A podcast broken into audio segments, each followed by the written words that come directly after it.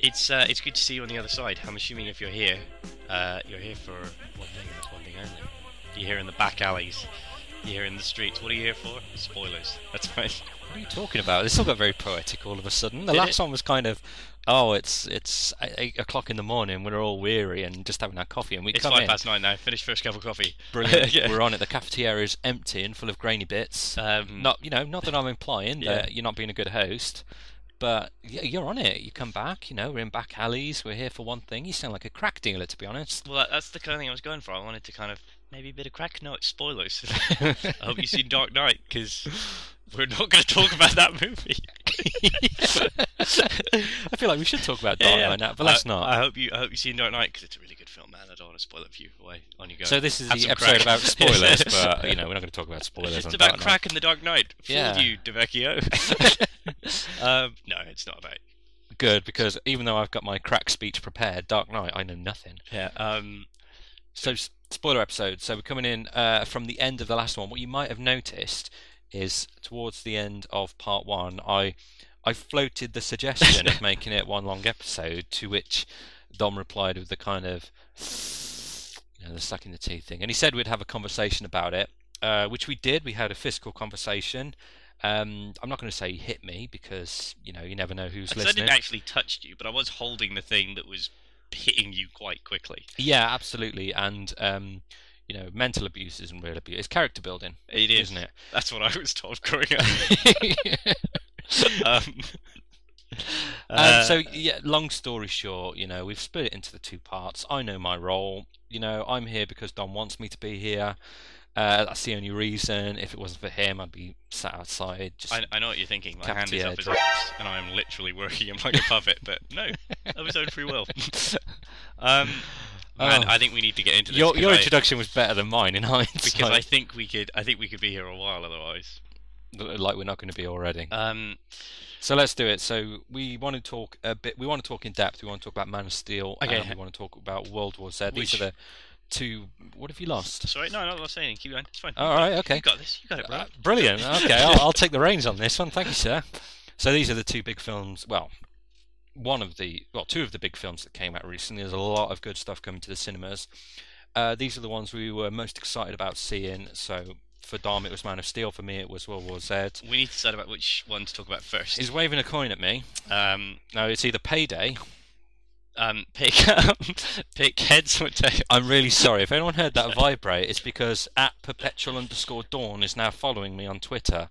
Now she's he or she is probably quite thankful of the shout out. I don't know who she is. Might turn out to be uh, a nasty individual. So Anyway, um, I'll turn that off. I'm so sorry. that's alright. I'm sorry. Please don't Um, hit me again. pick heads or tails for like label label the coin heads or tails. For, Uh, if you've ever played Bioshock Infinite, you know it's always heads. So heads is World War Z. okay, right. Did you? That was a really. Did you, did you hear that, listeners? That was a beautiful. Oh, I'm. I'm. Did I tell you I'm really good at flicking coins? you are really good This- at flicking coins. This is how I make a lot of my decisions. You are amazing. at- Oh, well, I got something in my mouth. Oh, it appears to be Don Dick. Sorry, carry Yeah, on. exactly. Heads. Didn't I World tell you? Z, it's always heads. Okay, I'm glad we started with World War Z because I think actually most people are going to know about Man of Steel. Mm, don't be so sure. Well, anyway, I there's a lot I want to get off my chest about World War Z. As the advocate for World War Z, can Yeah. I? Can I? Kick, kick us off. Kick us off. Brilliant. I actually, I tell you what, I think we should go down. I think we should go through the movie practically scene by scene. Uh, God. All right, let's stretch the memory. so- Okay, I'm going to talk you through it as I took it. So, Yeah, yeah. as I said in the last one, it starts off. Um, first thing first, I'm a sucker for a good title sequence. That was it. Was a, The title sequence It was ama- to yeah. World War Z was brilliant. It was like um, oh, what was I saying to Jess? It was like um, is it Dawn of the Dead, the remake with the shopping mall? the, it's got the Johnny the, Cash is that the Zack- soundtrack. the Zack Snyder film. I don't think it's Zack Snyder. Yeah, it's one of the. Is Zack it? Snyder directed the remake of Dawn of the Dead. Yep. Gee, It's wow. fine. Go on. You've just dropped a wisdom Yeah, shit. yeah. Just look at that. That's, so that's the title. my dick. so the title sequence uh, for Dawn of the Dead, the new one, is fantastic. The Johnny Cash soundtrack, Yeah. kind of visions of destru- destruction, destruction, and the the title sequence to World War Z. It kind of took me by surprise. Mm, it was very. I mean, I was. I I had very mixed feelings going in because I'd I'd heard about the tricky production history, and it was the last thing I'd seen by the filmmaker was Quantum of Solace. And yeah, all right. Quantum of Solace. Now I will I will sit there and defend Quantum of Solace more than most people, Mm. But I am I there is no denying the issues that film had. I still don't know what it's about. Exactly. Yeah, yeah. And I was, and the thing that really made me nervous was that I wasn't worried about going to see another zombie movie, but I really, the trailers had these amazing sequences that looked phenomenal, and I, I really just didn't want it to be. I really didn't want to go and sit, pay a ticket, watch it for an hour and a half or two hours or whatever it was, and just see those sequences again with a couple of extra shots, and that'd be the only good thing about the movie. No, that's true. That's I wanted something, and it, ironic with a zombie movie, I wanted something with teeth, with a bit of, st- you know. Who, need, who does your comedy writing? Ah, I. Where's that book about podcasting? Um, uh, to really hit me off, and so when you then tell me the guy making that film was the guy who made Quantum of Solace, that you still don't know the plot about, it's like sitting here with a child. Um, I was worried. I was worried. Well, I kind of. You agree that Yeah. the titles, you watch the titles, it's, it starts, Yeah. and it is one of my favourite things about a film. I mean, I think um, the start to Seven, the start to Dawn of the Dead, uh, probably start this one, they're all done by the same guy. Mm. And I wish I could remember his name. As soon as I hastily Google it, I'll throw it up down below. So check out. You Yeah, know, yeah. it's the one guy who did all of them. It's fantastic. But at the same time, I like that. But it also introduced what I didn't like as well. Now, soundtrack of a movie is Oh yeah, you said this. Is huge. You know, obviously, you, there was this thing you watch if you did psychology in the olden days when I did it, where you see a video of a spider walking along the ground, and they play it with like real kind of suspenseful music, and you feel scared and suspenseful, and then they play it with circus music, and you're like, oh look at that, look at that piss ass spider, it's so hilarious. So you know, the soundtrack is very important in this one. And what they did, they took a great song. Um, it's the Muse song, and it is "Isolated System" Mm. at the end of their new album. You'll know it's the song from the film. I didn't. I didn't recognize it. I knew I'd heard it, but I didn't recognize it. But I think that's my problem Yeah. because I'd heard the album. I love that song. I'd listened to it quite a few times. I heard it. You hear a song and it clicks. Think right, I know that Yeah. song. At the start, they're playing it over the credits. It's fantastic. It fits perfectly. And if you actually listen to the song from the album, there's a bit more to it than Mm. what was on Was the on the film. film, and yeah. you know, we'll have a listen to it after this podcast. Um, we'll throw it up at the end. Throw it up at the end. to fade out. Yeah, we'll uh, we'll what illegally? She was just no, don't matter. uh, we're just gonna you know copyright. Psh, Don't for worry, wimps. don't worry, my son. We shall. we I shall talk you through this. But I think and the what lawyer they will did. talk me through it as well. anyway, But what they did, they used it and it sounded great, but then you kind of notice it when it pops up again and again. And I have very few criticisms of the film, but the soundtrack. I mean, what did you think of the, the scoring of the film? not a lot of score, and I really like that. The best bit of sound design, the best bit of sound. The moment I knew, I could tell you're getting passionate. You're bouncing in your seat and you're proper. You're just doing the Italian hand thrusts Yeah, yeah. at me. the moment I knew I was on board, that that when you see that guy turn, when they're running away, the guy the smashes through the thing, and she's holding. It's it's Oh. balls. So if you've seen the trailer, I mean, and you've hopefully seen the film if you're listening to our smaller talk, right at the beginning when they're in the car, they're stuck in traffic. Um, do you know what I mean? The moment I was like, this is. I was excited was when Brad Pitt started making sensible decisions. I know sensible decisions in a zombie movie, but it, it happened, and you and you saw this thing from like small outbreak. You you know, you saw the town go to shit. Yeah. No one had a car crash, and there was a couple of hours missing, or no one woke up from a coma two weeks into the zombie thing. Yeah. You saw this thing just spread, and I think that's partly why it stayed with you because you're Mm. like, how would I deal? That's how it would happen. Yeah. I've got no defense for that. The best zombie plan in the world. But my favorite bit where I uh, the sort of not not the score, but where The use of sound. yeah yeah all the other. I mean, up until then, it's been really kind of real sound, and they're to my memory, and if they're this is going to sound like a bit of a cop out, but to my memory, there wasn't any music over that scene, which means if there was, it was perfect because I completely didn't know it was there. Um, but it does. It definitely goes silent. You stop hearing the screams of people around you, and Brad Pitt in is is thinking, and you see he's thinking, and he's watching the guy turn, and you you hear the toy that his daughter is carrying counting, and you know that in his head he's counting how long it takes from bite to infection.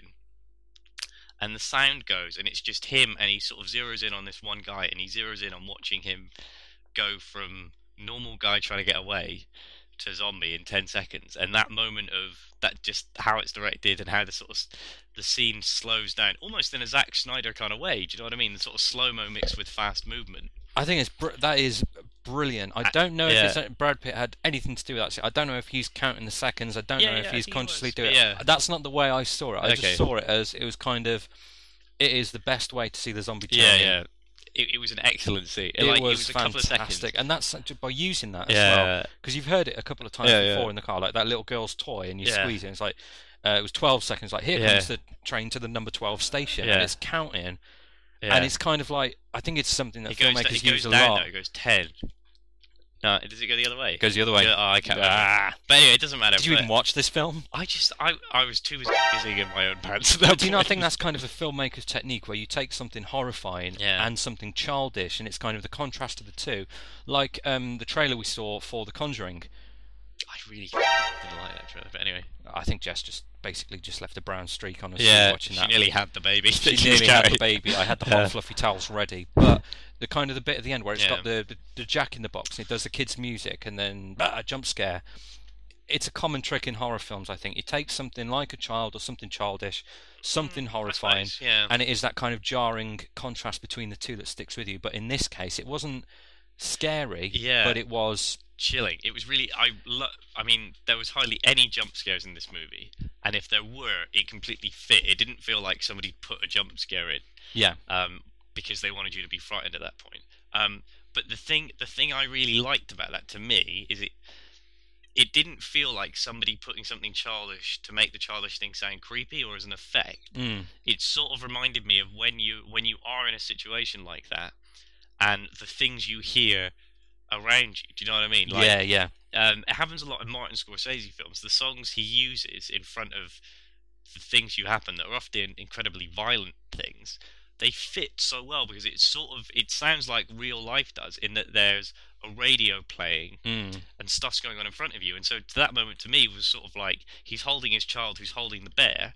That's the thing he can hear while he's watching. Do you know what I mean? yeah, yeah. so rather absolutely. than it feeling like a gimmick, like you say, rather than it was like, oh look, here's a jack in a box. Ding, ding, ding, ding, ding, ding, ding, ding.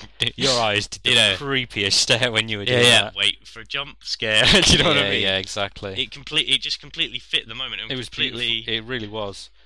it was brilliant. And then from that moment on, I was like, I'm I'm on board. And it really, you know, the fast zombies worked. The the scale of the film, the big sweeping shots. I kind of, sorry, yeah, yeah. I want, I don't want you to kind of, oh, I just want to take each bite and just savor it. Yeah, because yeah. It's such a delicious film, and just what you were saying then, it's kind of the next part that it sold the film to me in the Yeah. trailers, and it was. You know, like how 28 Days Later was the first time you saw running zombies, Yeah, yeah. and that was revolutionary. Mm. This film, and I'll explain why in a minute, this film is the first time that I saw zombies and thought they could be truly, truly dangerous. yeah, yeah, Now I know you know you watch a zombie film. Oh, I tried to watch the original Dawn of the Dead, yeah. and I just couldn't. It's a bit yeah, very dated. I think but- a lot of people have been raised on zombie fiction a certain way Yeah, now, yeah. and there's a lot of fashionable. You know what I mean when they say there's fashionable zombie traits, Mm. like slow, shambling, Resident Evil, Dawn of the Dead doesn't cut it anymore. yeah, You need the 28 days later run in. But just after the bit where he turns, and you just see the zombies swarming mm, and you think about other zombie films you've seen, and it is a lot like um, kind of like a cheap beat 'em up, where Mm. they go one at a time usually, or if the hero's about to die, then they all pile in.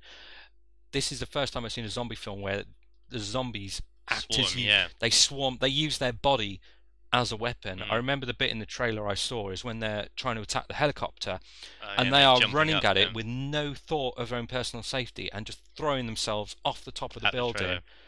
and you see that, and you think That's what I was going to say when in the big epic, it was like a wave. it, it what I really mean? is. It, wa- they stopped being uh, kind of, uh, and uh, the thing the thing that frightened me, that that genuinely frightened me at the beginning, was when the guy he's sort of looking around. He looks, you know, he's a bit scared. He's not sure what's going on, as you would be. Mm. And and he also has this kind of attitude of why is everyone running? Like, do you know what I mean? I'm sure they're running for a reason, but whatever it is, it can't be that bad. I, you know, I Yeah, want to yeah. see what it is. Yeah. He sees what it is, realizes he's made a mistake, and um, jumps in his car. Mm. Um, and I thought that was going to be the end of this guy's sequence. Do you know what I mean? It was a clever interlude to show you the zombies Mm. swarming like that. Yeah. But the moment he gets in his car, that sequence doesn't stop. He's the guy that turns later on, as you know. But when that woman comes up to the car and she starts smashing her way With into her the head. car with her head to bite people inside Yeah. was just, you know, and a similar thing happened, you know, when Brad Pitt's in the truck and they, they start jumping on the truck and he's having to smash up the truck. Yeah. To, I mean, again, I was so on board by that point. I was kind of Mm. like, you need to do that, but don't damage the truck, Brad. Yeah. it's how you get away. Um, but it's yeah. you you know what I mean? Yeah, though? yeah, it was yeah. rev- it was seeing these zombies, and it was kind of like I think that's the only way I could describe it. They felt dangerous. Yeah, they yeah. really felt like just one of them. It just wasn't going to stop. Yeah, and And I don't want to Yeah. jump ahead to the later scene when they're in Jerusalem. We'll talk about that. Yeah, yeah, we'll jump course, again But that was just my mind. Just what did I? At the end of the film, I said it just gave me the biggest zombie reaction I've yeah, ever yeah, had. yeah. It was it was such a good, it- and I think it was it was the other thing of just seeing this place go to shit very Yeah, quickly. It what I mean? really was. You, I was hoping that you would see in this film, you would see that period of zombies outbreak to thing, Mm. and you do. But the cheat of it is it's so quick Yeah. that you know. I think um, just in that I've thought about this afterwards. yeah. It's my second favorite zombie reveal. Yeah, yeah. Which Uh, it's kind of well in number three because I did my top three. yeah, number yeah, three was it was Dawn of the Dead, the remake. okay, yeah, yeah. Just because um, When the girl turns out. it's where the girl turns up, but it's not just that. It's where she's driving away and the camera kind of pans up Mm, and you see it, and then you Mm. see like an ambulance smash into the side of a car and just fires. mm. And it's that kind of like it's taken from your own little world, and then you zoom out and you just see that everything's gone to hell. Mm. This is number two because it is precise, which is a word I'm going to use a lot in this podcast. But it was so everything's fine. There's a zombie. It spreads. It spreads within 12 seconds thanks to the little one, Yeah, two, yeah. three. Uh, number one is always going to be Shaun of the Dead Yeah, Basically, because it's just zombie comedy done, and I'm. We could literally spend days chatting about that. And preview spoiler, we're kind of booked in to see the Cornetto trilogy, Oh yeah, yeah. Which could be and there's going to be plenty to talk about after that. Um, oh, we'll, we'll probably throw up a video for that. I think we'll, we'll video the day. I'll do my hair. But um, But yeah, when the zombies, um, turn up, yeah. when there's just that whole thing there, Mm. it's it is it's memorable. With him, with important. him wondering, with with the worst hangover in the world, not noticing to start with, is the brilliant bit where he walks past the homeless guy and just completely doesn't notice that he's a zombie because they're slow zombies as well, aren't they? Yeah, The other two you've talked about as being a fast ones. It's, I think it's quite significant that they're slow zombies. Do you know what I mean? When he's walking around the shop and you're like, because you know and he doesn't. I think I'm. I mean, I don't want to talk too much about it. I'm actually tempted to do a video commentary, but it would just be one big nerd nerdgasm. Yeah, it would. and me pointing out every single in joke and things like that. So, I think should we shelve that for a that, yeah. moment? Yeah. The next thing I really liked is when they're in the car, they're going along, they're in the truck, sorry. Yep. And they're dealing with the best they can their kids who've just seen everything they've seen. Yeah. Um, and it's it's awesome. In many ways, it's more kind of character revealing Mm. Then that you know it's partly why that opening sequence isn't so long because we get to know them a bit more then and, and we care for them a bit more then Yeah. and and this i think those two scenes were my i, I wanted more of those scenes in that world if you like Mm. where they were just trying to get by you know day to day Yeah. because you know one of the kids finds a gun in the thing in the truck and you know brad pitt's reaction to that is completely I, it's just you know he thanks can- her for yeah, giving him the gun Do You, know can I mean? tell he's like. Look, no, you need to put that down. That's dangerous. That's mine. Thank you, honey. And then he puts the gun down. You know, you can tell he's got that kind of army background, but not in that kind of cliche way, yeah, way, yeah. like you know, Jack Spader, CIA Special. Forces. You know, it's really subtle. very human. And he's it's trained. He knows what to perfect do. casting because he's the he's the perfect age to be borderline retirement Yeah, and still every bit kind of running around, jumping, and you know, completely buff. yeah, yeah. yeah. Uh, but not. And I think it's better that he's a bit uglier in this. Like whoa! I am not- Whoa! I am, I am, I, I think Brad Pitt is really underrated as an actor. But I think the fact that he's not pretty boy in this because he's an older gentleman is is brilliant. Maybe I, I An older gentleman. Oh my! How old are you? I'm 20. How old are you? Exactly. I'm 27. So what? Seven years difference. How old's Brad Pitt? Pushing like 50s. He's in his 50s. he looks better at 50 than either of us look right now. I don't.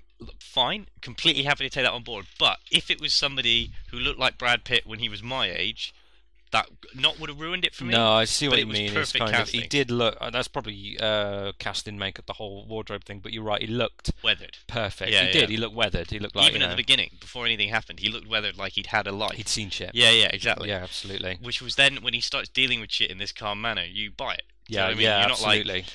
Oh look how calm he is. No one would do that because It's and it's a credit to his acting. Do you know what I mean? He plays yeah, it like a man at that point, which is perfect because I can imagine, you know, Leonardo DiCaprio was also in the running to bid for the film, and I can see Leonardo DiCaprio shouting a lot because that's what he does quite well.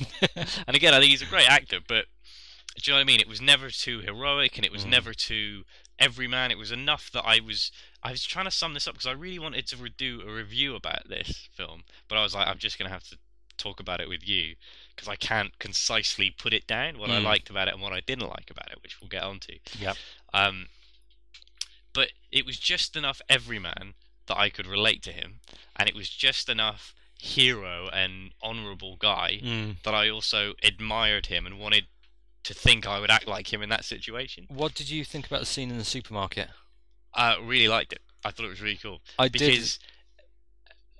I mean, background to the scene in the supermarket. The other thing I liked was when they ran in, and it's little things because do you know what I mean. Now that I'm starting to try and make my own projects, uh, something you know, the kind of something that maybe doesn't necessarily affect me, but I think it's really good to get behind is the the unspoken gender thing that you get in Hollywood, which is, and again, it's very difficult. Us middle class white males. You're gonna have to explain this a lot. Um, well, there's a you know there's a definite kind of gender divide in Hollywood as to kind of you know uh, what male characters do and what female characters do, and All right. So so just, stereotypes. just female representation in films. Really, Okay. it's something that I'm I'm not going to claim to be an expert on. I'm not going to claim to be massively affected by as a white male. But it's something that was brought to my attention recently, and once it was brought to my attention, I've not been able to forget about it while I've been watching films, All right. which is quite cool. Go on. And in this, it's something very, very small. Um, it's actually something about Man of Steel that we could talk about either. Come on. I, I'm literally on the edge of my seat now. Tell me what you're gonna say. Sub, uh, objectification of women. If you say objectification, people often think sexually. Right. When actually, what it just means is uh, object and subject. Objects have things done to them, uh, and have people make decision make, made for them. Right. Whereas subjects make the decisions and do the actions. Okay. And often, even though a, wom- a woman may not be objectified sexually, she'll often, in a movie, have all of her decisions made for her by male characters, Right. Okay. Yeah. or be told what to do by the male characters. Okay. It's starting starting to make sense. And yeah. so the bit, I mean, because I was completely, I wasn't really paying attention to this earlier on in the film, like I said, because all the, the balls to the wall stuff was happening, uh, and I was, I was just terrified. My rational mind left me, and I was terrified while watching the film. Um, but then once we got to the supermarket, and I started getting on board with it again as a film, like I said, thinking about Brad Pitt and all of that. When they go into the supermarket, she lays the plan down. She says, "You're, go- um, you need to go and get medicine. You take that child. I'm going to go and get supplies." And admittedly, we follow Brad Pitt in this sequence. We don't Mm, follow her, although it does cut back between fairly equally. But he is the the subject of the film, which is not something I'm complaining about, but it's important to say given the argument. yeah. And it was ju- it was just that little thing. You know, I don't want to go on about it, but No, fact that- actually, you, you know what? I kind of, I I was worried Yeah, for yeah. a second where it was going, but now you've kind of laid it down like that, and I'm thinking Yeah. back. It is a small thing, but it is quite significant quite- because I'm thinking yeah. about other films where there's been situations like that, and it is kind of it is so small we blink and you miss it. yeah, yeah, But when you think about it, she is kind of considering he's the one who's had the the, the training and everything he's, else. You know, yeah, yeah. retired. He's got She- the backstory that we know about. she's yeah. coping really well and i Yeah. think that's kind of it's another part of this film that's different enough from what you expect to make it stand out not and when, just also, sorry, yeah, yeah. I, i I was just saying like you. not just like the Yeah. way the zombies act but little bits like that and now you've kind of shone a light on it it makes sense to Yeah, yeah, and in the truck as well. When she she starts making decisions because she's looking after the kid, yeah um, and then she says, "Listen, you do it. I'm going to drive." Yeah. Do you know what I mean? I need you to do this for me. And Yeah. he and he has to stop driving. He has to get up and he has to do it. And he and she starts driving, and that's when we get the scene with the gun and all of that. And it, that's the thing. They're a kind of unit. Those those two as a husband and wife were brilliant, and you know credit to that actress playing it in such a way. Yeah. Um, and but it was it was little things like that that really made it for me. And I'm not again not going to make out that this is a you know great feminist film, but it was stuff like that that I I really appreciate. At no, the I moment think I think that's a good spot. because it's at the forefront of my mind. Yeah. Um, I really I I like those moments, and also when when she was she then does get attacked, Mm. um, which which is implied is sexual, but never never is explicit. I thought it was a bit unnecessary. I I mean it, it jarred for me because I just liked the Yeah. thing that happened before. Um, but uh, when I was thinking about it, I was like, to be fair, it was never implied. So this is when she gets attacked in the supermarket Yeah, by those yeah. two guys, right? Um, it's implied that it's for sexual reasons, but you know, it's not gratuitous actually. Mm. And I think that's that's similar for the way the zombies are done because it's not a gory film. No, it's There's not. not a lot of gore at all, Mm. which I credit it for because I, you know, I think that would have been unnecessary. Yeah. But it told me everything I needed. I knew they were dangerous. I knew I didn't want to be anywhere near them, and they were disgusting, and it was horrible, and it evoked that reaction gore does, Mm. but without being explicit. And I think that scene's another good example because it's an implied sexual threateningness, Yeah.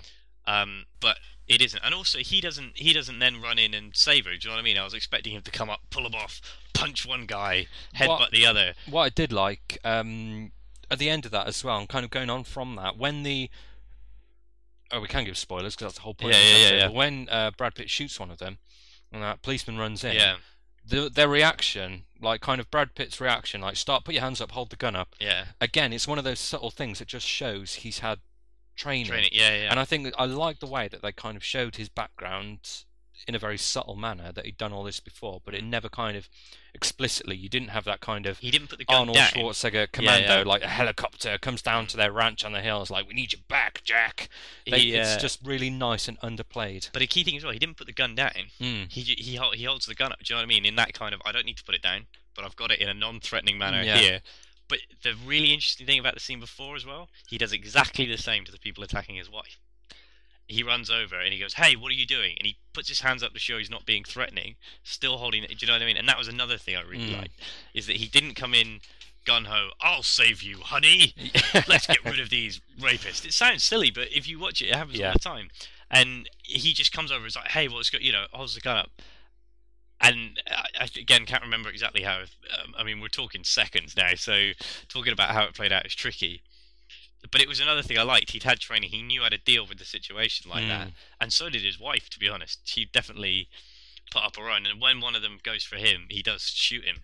Yeah. Um, and the import, yeah, and when the policeman turns up as well, the policeman, um, He just you know what starts I mean? grabbing the baby milk and things like the baby that. food. Yeah, that was brilliant as well. It just It runs was. straight past him, doesn't a grab the baby food. But yeah, I think it was uh, it was um it was one of those tropes of the Yeah. zombie films to go to the supermarket and get loot in, and it was kind of the whole her getting attacked. I expected when there was that kind of lingering camera shot yeah, on the guy in I the really didn't like it. in the baseball cap. It's kind of I'll take it. You know, There it's a zombie enough- film. I'll expect I'll expect that to happen. But this is the thing.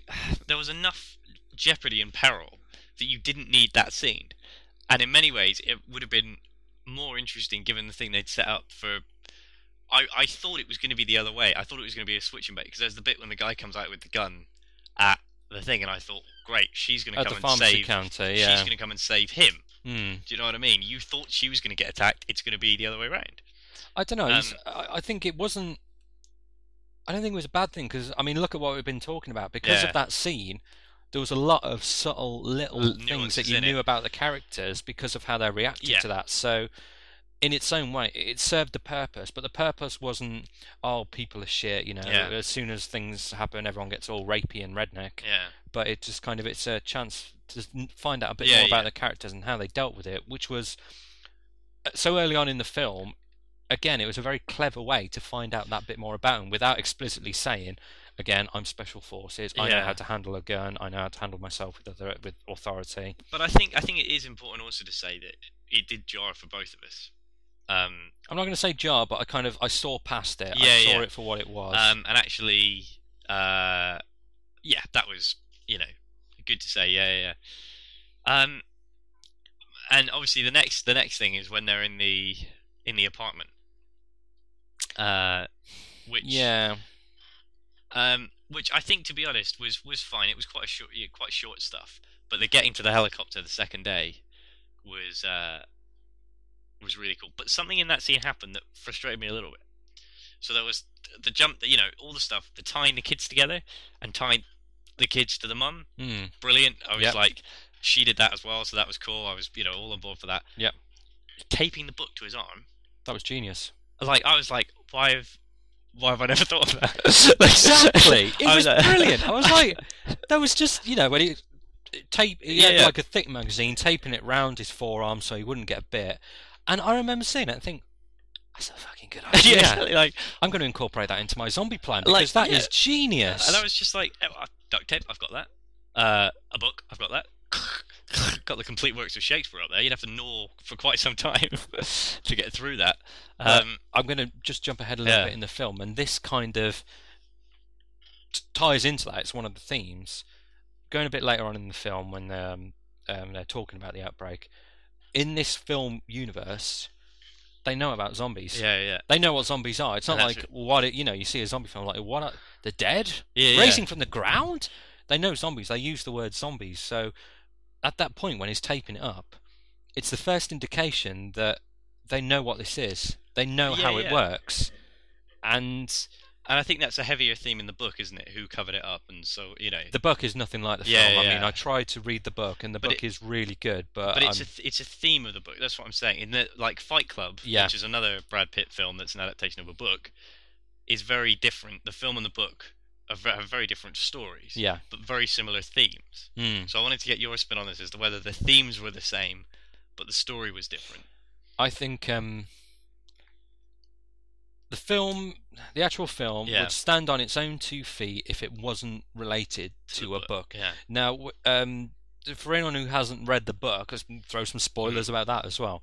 But it is not a Mm. I typical. haven't read the book, so Then you'll love this. yeah. It is not a linear story. Yeah, It yeah. is about four or five pages, and the way the book is kind of presented is an oral history of the zombie zombie- wars. yeah. So you get little mini interviews with this uh, this author, um, this kind of third party author, having conversations with people who were Ah, involved with the zombie wars. So So, like the start ways, off, yeah. yeah. So to start off, he's having conversations with um, some of the people. I think it's Korea, but he's chatting to locals there to yeah. Mm. get a bit of knowledge, and it's not key characters as well. Like um, there's one bit I remember when he's chatting to somebody in Korea who was involved in smuggling people in and out of countries, Okay. and you get little bits about it's dealt with like a history book almost. And this guy who's talking to again, it's just Mm. little interview format, and he's saying like, uh, the rich people, the people who can afford it, you know, we smuggled those in like coach class. If you didn't have the money, then you just have to kind of stay in the airplane hold and hope for the best. And people were earning a lot of money by doing this. People smuggling, they'd pay to get families in and out, and it really fleshed out the story. I think Yeah. what the film does is it takes that really well fleshed out, really detailed universe created by the book, and then the film comes from that. That from So yeah, yeah, yeah. if you re, I mean, I haven't finished the book all the way, but I think if you watch the film and then read the book expecting to to have the film rehashed for you in print, you're not going to get Yeah. that. But you're going to get. I think the the best part is you're going to get a lot from the book that isn't in the In the film. film, that kind of fleshes the world out. But that's that's what I I think. If you're going to do a really good book adaptation of a film, you need to kind of go separate ways from the book, almost like highlight the same themes. You know, be in the same world as the book, like you say, but kind Yeah. of it's enough so that both things can coexist at the same time, rather than Yeah, I've read the book, why bother seeing the film, or I've seen the film, the book just has, ha- hashes it out in print. Yeah. being different enough, but can both go from the same point. That's quite cool. exactly. Um, but I just kind of with the whole apartment scene with the Portuguese family, I believe, Spanish or Portuguese. Spanish or Portuguese, yeah. I I'm really sorry to our listener that I can't tell the difference between the two, but Yeah. it was it was that kind of Latino. Yeah, yeah, But it was all right. I kind of in my mind I skip over that bit. yeah. I like it. I'm. I think by that point I was invested in the family and the characters. I didn't really want to care about anyone else. About the Latino family. and yeah. that sounds like a really harsh thing to say, but when you've kind of, you know, from the start of the film, you've had these four people, well, the two adults, was it two kids? Yeah, yeah, two adults. Yeah. So you're getting to know this family, and I just wanted it. I just wanted to move on. I wanted more zombies by this Yeah, yeah, point. But I think again, it was nothing new or groundbreaking. You know, they hole up with a family, get some food, and then you know, a little later they leave. Mm. The fam the family were there. Say, oh no, we'll stay. We'll be fine. Boom, zombies. One bit I did like, and again, it's the little things that stick with you. Mm.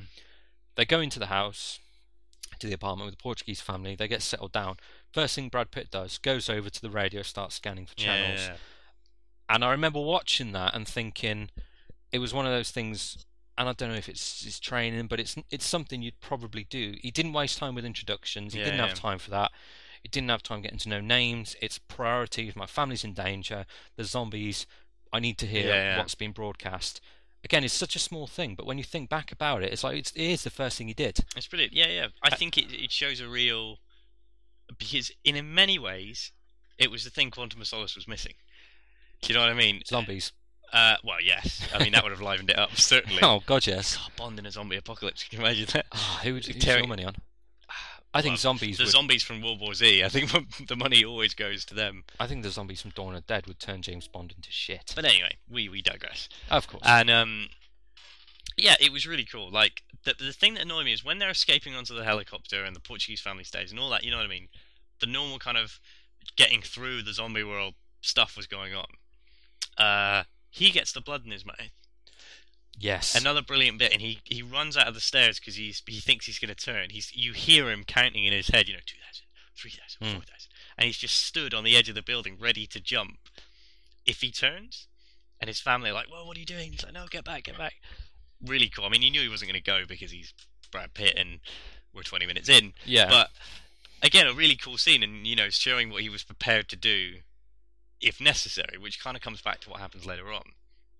To me, that bit didn't make sense. It felt like something that was a good idea that never panned out. the reason I think it was a good idea it never panned out is because once he does it, he goes, "I'm not turned, I'm fine." You're like, he's immune. Yes, and then when you watch it later on, you think you know why he's immune. Yes, or and you think you know why he's immune, and you also think um, he's going to do something about that. He's like, "Fuck it, I'm immune." Do you know what I Mm. mean? Take my blood, find a cure. Me and my family. It sounds immune. very typical. Yeah. Um, and it's sort of forgotten, I think. I- And again, we'll talk about this later on. I think, in many ways, it was possibly going to come back.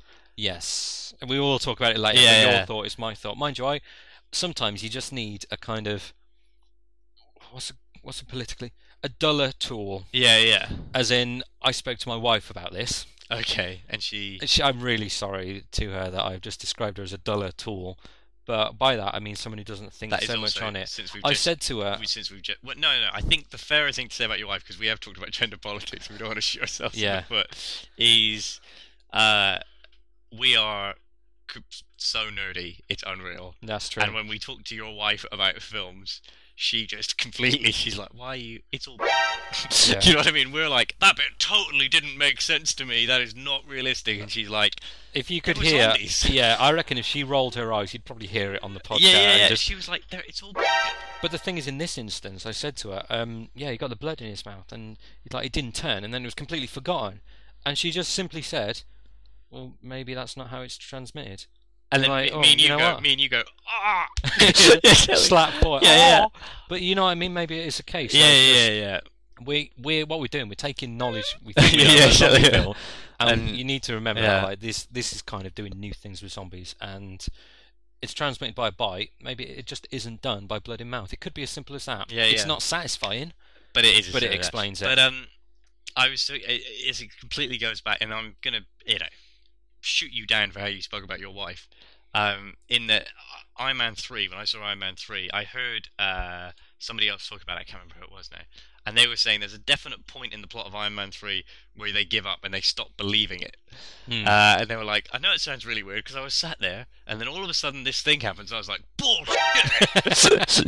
you know, that's not real. I'm calling bullshit on this now. And then, like, he sort of was joking that he imagined his mate leaning over and going, it's all, dude. Like, you know what I mean?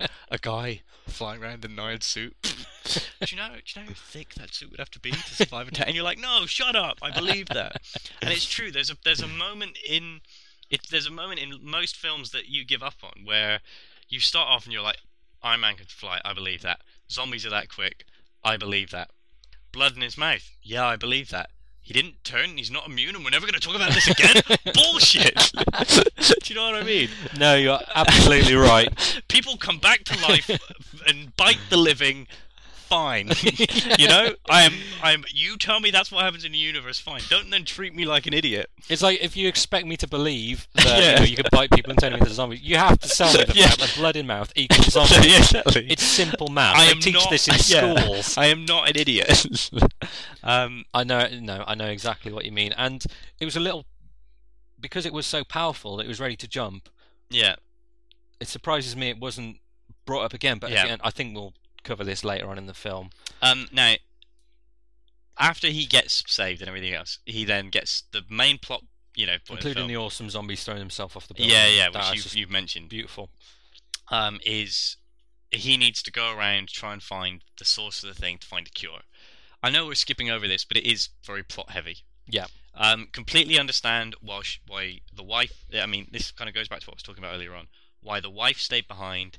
Brad Pitt goes off. You've got two really awesome scenes. One in North Korea where they land, try and figure out what's going on.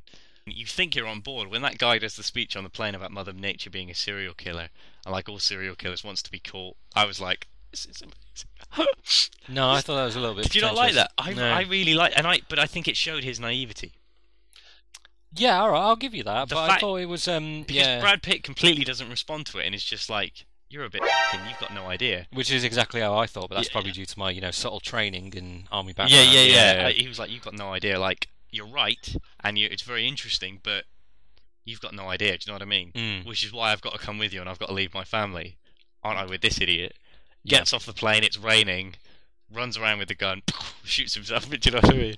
And you're like, I'm, you know, it's a free for all. All is, you know, I, I loved that, and again, it's something I talked to my beloved about, and she was kind of like, "Oh, that bit where that scientist just runs off the plane and shoots himself in the head, that was really." I thought she was gonna say, "Oh, that was really rubbish" or something. yeah, yeah. So that was brilliant, and I think I know why because it kind of it just helped.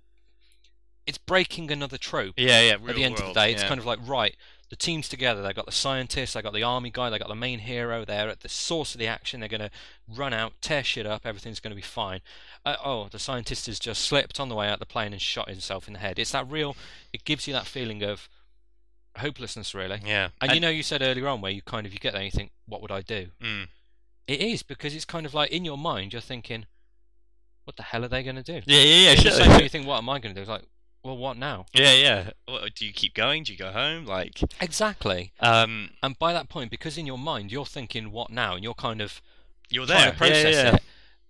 Action's still happening on the screen, and you get that sensation of kind of the anxiety and Yeah, the panic that you've got to react, you've got to do things now. You don't know what you're doing, but just move. Yeah, yeah, exactly. And it's it's really cool. And uh, the scene in Jerusalem where they we got to, where they come over the wall, you've all seen it.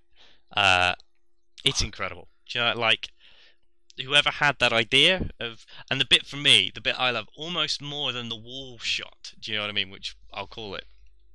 Uh, was the bus when all the zombies have come over the wall, they're piling down, they're running at all the living people in the city. So much so to the point where they they all they, like. I mean, I can com- only compare it to footage of a massive wave again, smashing into a bus and like spilling over the top. Yeah. And that bit for me, I think, because do you know what I mean? I don't know how to. You know, something of that scale Mm. is amazing, and I go, wow. But it doesn't really hit home. Yeah. Whereas I know how big buses are, exactly. I know how heavy yeah, buses are. exactly. and that complete that. Do you know what I mean? Uh, if if the Jerusalem wall bit was the cake, where you're like, where, and the other thing, you know what's happening, and the people on the other side of the wall don't, and there's Mm. that real kind of uh, Yeah. that anxiety you were talking about, like what now, like yeah, exactly. type thing. Um, and but the bus really really hammered that home, It really did. And I know the bit you mean where they're just charging at it and the thing tips over. and they're spilling over the top. It's and just them it, you know using I their mean? bodies Yeah. as weapons again. And I think that's kind of what makes these zombies feel dangerous and sets them apart. Whereas they are actually. They want to bite people. Yeah, And they really don't. They give the smallest, smallest shits about themselves Yeah, yeah. in the path to actually do it. And again, one of those scenes, they put it in the trailer. But it's things like that in the trailer that make you want to see this yeah. as opposed, and you're not going to think it's just another zombie film. And those aren't the only scenes where you see that, but they are the ones that hammer it home in the best. So I can see why they're in the trailer. But I was worried that was going to be it. Do you know what I Mm, mean? Yeah, yeah, actually, absolutely. Actually, it was really cool. And the bit um just on the the Jerusalem wall, where they're just kind of, I'm just emotional. Yeah. No, the bit on the when this starts and you see it building, and if you've seen the trailer, you know what's coming. Okay, yeah. So the actual trick of the movie isn't so much, oh my god, there's a human pyramid of zombies. It's how it builds. Yeah. I'm seeing it. Yeah. And the kind of ferocity it builds at, and it's not so much that; it's seeing them swarm, like ants. Yeah. ants, rats, whatever you want to call and it. the fact that all those extras look, all the zombies look different. Do you know what I mean? They all Yeah, look yeah. like a different person. It doesn't look like your, you know, a wall of your it's not a copy generic. and paste. Yeah, yeah, exactly. right. Um, and they're all moving in a similar but different. Mm. You know what I mean? And the, the the shot that stayed with me is the shot of that really gaunt woman. Uh, You know, the really gaunt zombie that was just walking into the wall that then heard the noise and turned, and she looked. Yeah. Do you know what I mean? Like, and there was again nothing gory. She didn't have half the face hanging off or Mm. an arm missing and the veins coming out. She just looked like she was she'd been dead for a while Yep. and somebody brought her back to do you know what I mean? And that was that's you know one of the things that stayed with me that I keep thinking about is that woman kind of like that, and then her just getting lost in the swarm, you know. Yeah. I Uh, think it, it was just so nice what they did. I mean, I'm conscious we skipped a little bit of was it Korea or Kuwait? Korea, but it's mo- they were the army. in you the know, Korea with the army when they're in the prison, just the briefest of touches on there. Yeah. I liked it. I really liked. And again, it's this film was breaking a lot of tropes. It was the army men, but it's not like goddamn special forces. Get that, you know. Yeah, it yeah. was really just the way they dealt with certain things. Like the soldiers, they wanted to know what was going on back at home. That was their primary Yeah. concern, and you bought that. You felt that was real, even so much to the point. Actually, going out on bicycles. That was cool. Like for a minute, I thought it was going to be, shit, but then I yeah, I to kind be of as quick as possible, quick and quiet. It makes Yeah. sense. Yeah. Um, rather Couple of thing- stomping. But yeah, A couple of things. uh, I'll say the bit I really liked, and then the bit I didn't like. The bit I really, really liked was when the, the captain or the head of the squad gets bit, oh yeah, and he's just kind of like, the guy's got is he's looking at him through the Yeah. rifle of his gun. He's like, "I got you, captain. Just say the word." yeah, And he's like, "It's all right. I got this." And it was it's really yeah, of, yeah, exactly. myself choking up now, but it's really touching. Well, they they they behave like like most army men in zombie movies are dicks. yeah, they turn up, they're like, yeah, we've got guns. yeah, Screw you. exactly. Whereas actually, they were they were like, we're, we're we've been here. They're like. We've been here. We're we'll we'll do our job. Do you know what I mean? Like. There was this air of we know we're not going to make it it through kind of this, that begrudging acceptance, Yeah, really, yeah. wasn't it? They that you kind often of, get in. That I would imagine maybe is you'd often get in, or is what you what you read that soldiers go through in that situation, but Yeah. not obviously a zombie apocalypse, but in battle of do you know what we can you know they uh, they just kind of knuckled that, and that Yeah. bit there just brought it home. The one thing I didn't like, I thought it was a cheap trick when she used the phone to phone ring to him. ring him, and it was I mean There's, I mean, no, this film isn't perfect, and there are bits I didn't like, and that was one of them. I just thought you could have done it a different way. yeah By this point, and I'll be honest, by this point at the start, I love the family. I thought they were great. It was around this point when they're safely on the ship. Yeah. I thought I could just take them or leave them. yeah yeah They stop being they're a, they're a footnote in the film Yeah, from yeah. that point onwards. In fact, up until later on when he writes "Tell my family I love them," you forget I'd literally Yeah. forgotten they existed because they kind of at the start. She's a strong woman. The kids, you know, he's got a family. He loves them. They go on a boat. He goes off to Kuwait. It's quite emotional, but then she accepts it, which is a very mature thing to do. You know, she obviously knows what's going through. That really ends the peril for them. and it's so it's so what's brilliant is you hate the fact they've been split up you, you you know what I mean I can completely understand she's got to stay he's got to go you know you see it and it, they were you were literally kind of weaned off them in that you were like I want to know what's happening to the family oh bugger all But I, I stopped know, uh, caring uh, pretty quickly. Yeah, yeah, because I think, and the, the shots of them in the, by the time the phone rang, that was it. The first time he made that phone call, like, Yeah, exactly. Uh, the first phone call they made was really nice because they Yeah. both knew everything was yeah, yeah. Brad Pitt, his world was turning, to shit. her world was turning to shit because they obviously didn't want them to be on there. There was that subtle comment that soldier made saying, "Oh, there's too many people. That's why the water tastes like jet fuel." yeah, But when they had that phone call, it's, I think it's what you do with the other half. You Yeah, lie yeah. and you say everything's fine, and you really got that. As soon as that phone call ended, I started to forget about the family. Yeah. And when they she made that phone call, They seem unnecessary, and it did seem it, it kind of. I th- I'll, I'll call it. I say I think it was just a cheap trick. And also I don't I don't think she'd do that by that point because she's established as like a you know a sen- you know I don't think she. You know, he says, "Look, I'll ring you. I'm clearly in the shit." You know, it's just a complete break of logic. It's like, Yeah. right, well, this, my husband's in Zombie Central in the middle of a zombie apocalypse. Hmm. Now's a good time to call. And again, you know, it didn't didn't ruin it, but because everything up to that point had been so solid, I think would be you know in any other film you'd forgive it completely. Yeah. But setting yourself such a high standard, and this is smack bang in the middle almost as well, you know, you um, it was difficult. It, you know, it's just something we know. Isn't? Yeah, I think as well. I mean, I don't want to be that guy. yeah, yeah, yeah. I, I've got to say, why do the armies always insist on using mobile phones that don't text? yeah, or anything like that. But anyway, it doesn't matter. But it was just another thing that was, you know, Yeah, I mean the Kuwait bit was great. yeah, yeah. Kuwait, Korea. Why do I keep saying Kuwait? Korea. I don't know why you said Kuwait. but Yeah, I. we'll just have to find and replace on the podcast. yeah. yeah. Find Kuwait, replace Korea, find all. Yeah. Um, but yeah, I thought that was really good. I just didn't like the bit with the phone. I this point, I'm forgetting about the family.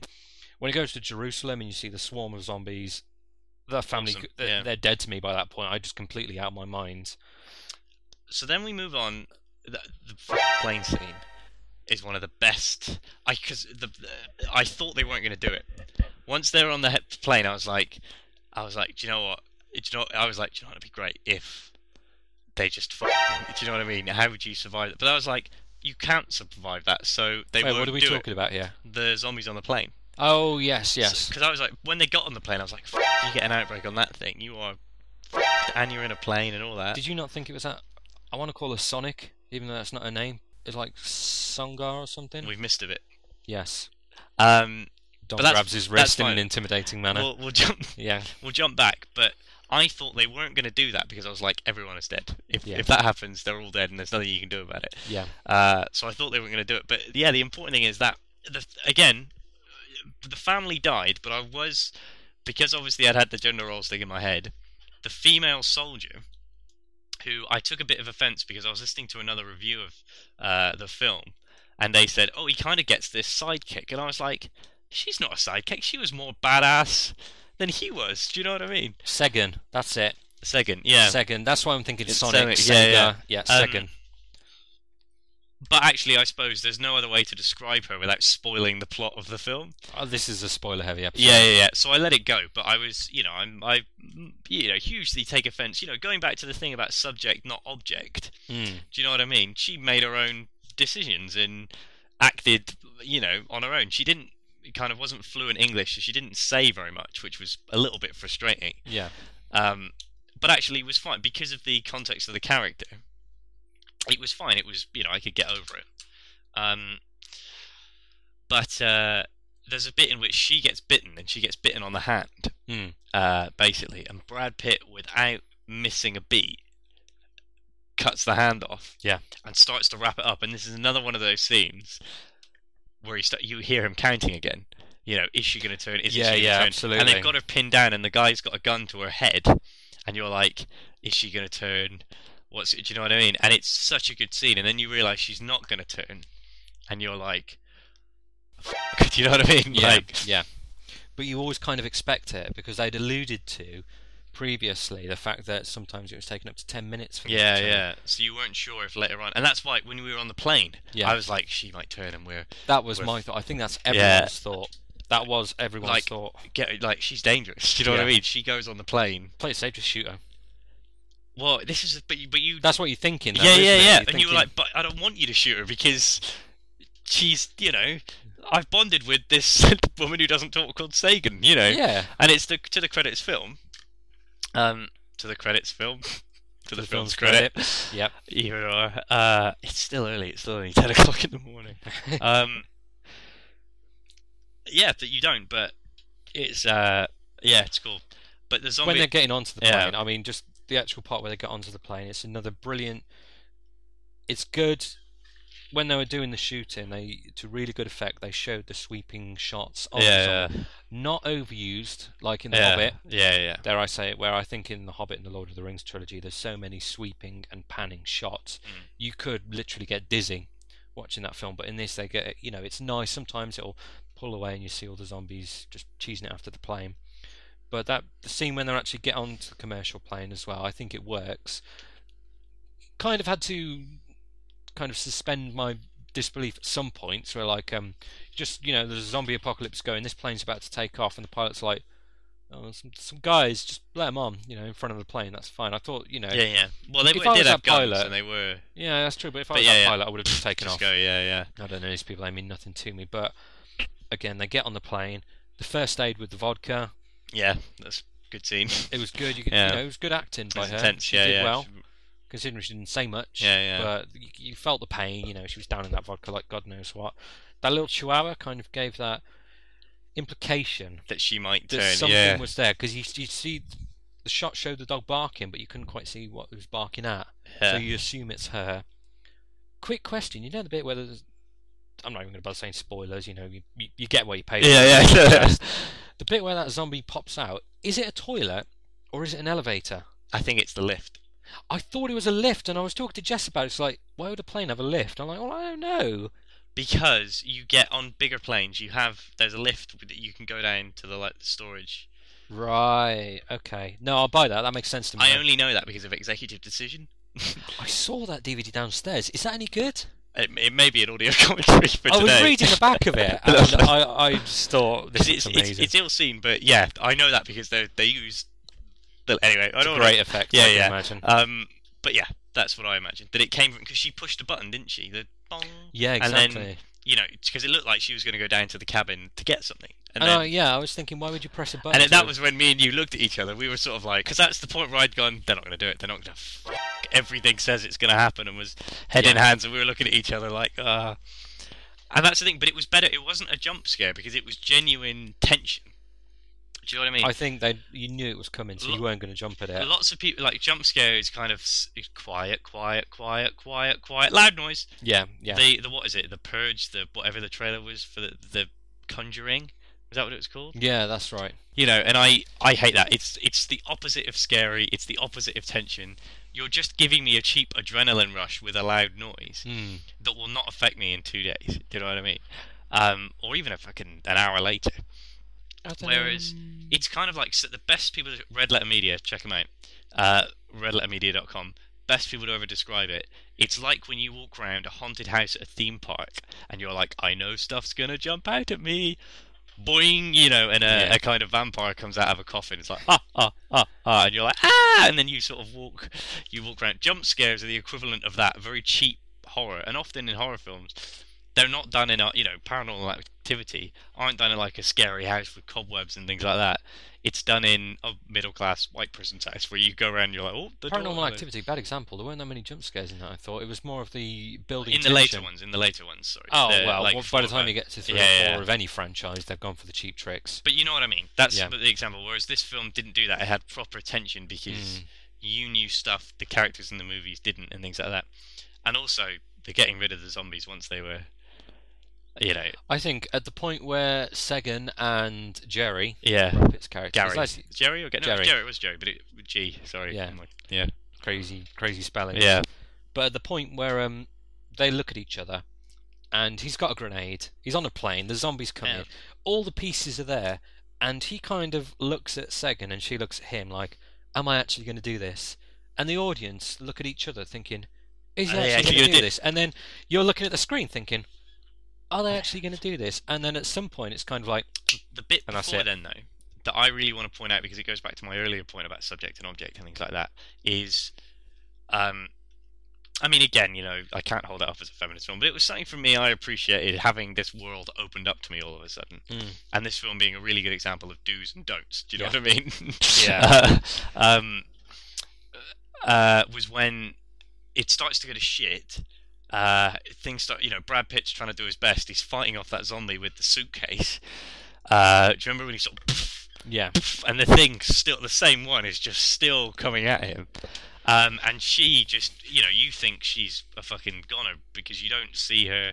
She's got the hand, she's hunched over, but she's got the pain together. She gets up, and you don't even see her do that. You just hear a gunfire, and then you see it's her, completely calm, completely collective, just taking them out like there's Yeah. there's no tomorrow. And I re I really really like that is that she wasn't the the escort mission in the video game No, version. good- You know, look after Good Sagan. analogy. Sagan's lost an arm now. You know, she's dead weight. Look after the woman, Mm. who again, you know, uh, has quite asexual. Fe- I mean, she's definitely she looks womanly, but she's got a shaved head. She looks like a, a woman you'd expect to find in the army, and I really like that. She wasn't, Yeah. you know, watch, out for Debbie's big boobs and the, and the you know the hand that's missing. Do you know what I mean? She wasn't a blonde. Yeah, do I you know. know what I mean? Yeah, you kind of threw me that. Yeah, last yeah, bit, yeah. But I know what you Her mean. yeah. uniform doesn't zip up all the way. do you know what I mean?